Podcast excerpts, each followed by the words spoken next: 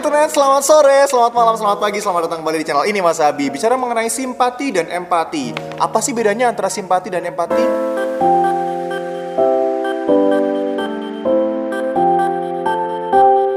Simpati, kartu as, kartu halo, bukan.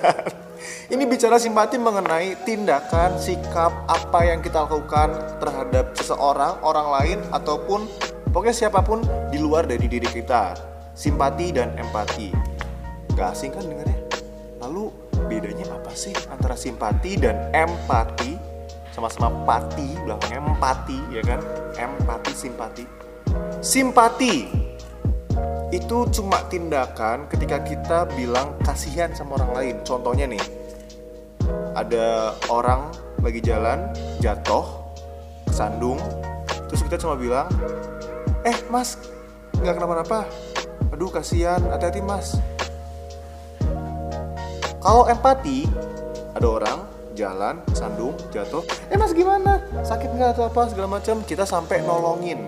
Terus kita tuh benar-benar ngasain, ya mas pasti sakit ya, saya juga pernah jatuh. Nah, bisa dibilang simpati itu cuma di ucapan aja, sedangkan empati itu dengan action, dengan perbuatan apa yang kita lakuin karena kita merasakan atau mungkin memang benar-benar pernah merasakan apa yang orang lain rasakan. Ada kalimat put yourself in their shoes atau posisikan diri kalian pada posisi mereka. Itu salah satu kalimat tentang empati. Jadi simpati itu gak bisa dipakai di semua kondisi, begitu juga dengan empati. Dan empati dan simpati ini berseberangan gak ya? Gak juga sih, tapi juga gak saling bertolak belakang juga. Contoh nyatanya nih, kalau misalkan ada tetangga kalian yang uh, anaknya itu masih bayi, masih kecil, terus sakit, dibawa ke rumah sakit segala macam, udah diobatin, tapi ternyata masih sakit dan bahkan sampai meninggal dunia.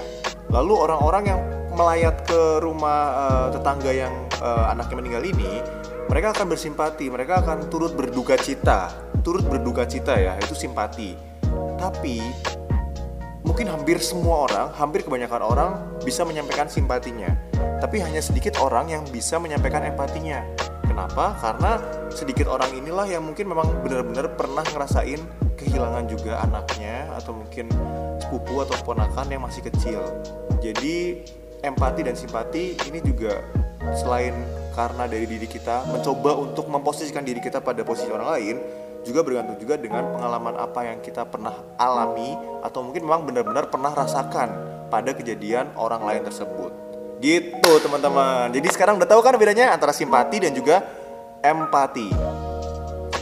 Empati, empati. Ada pertanyaan?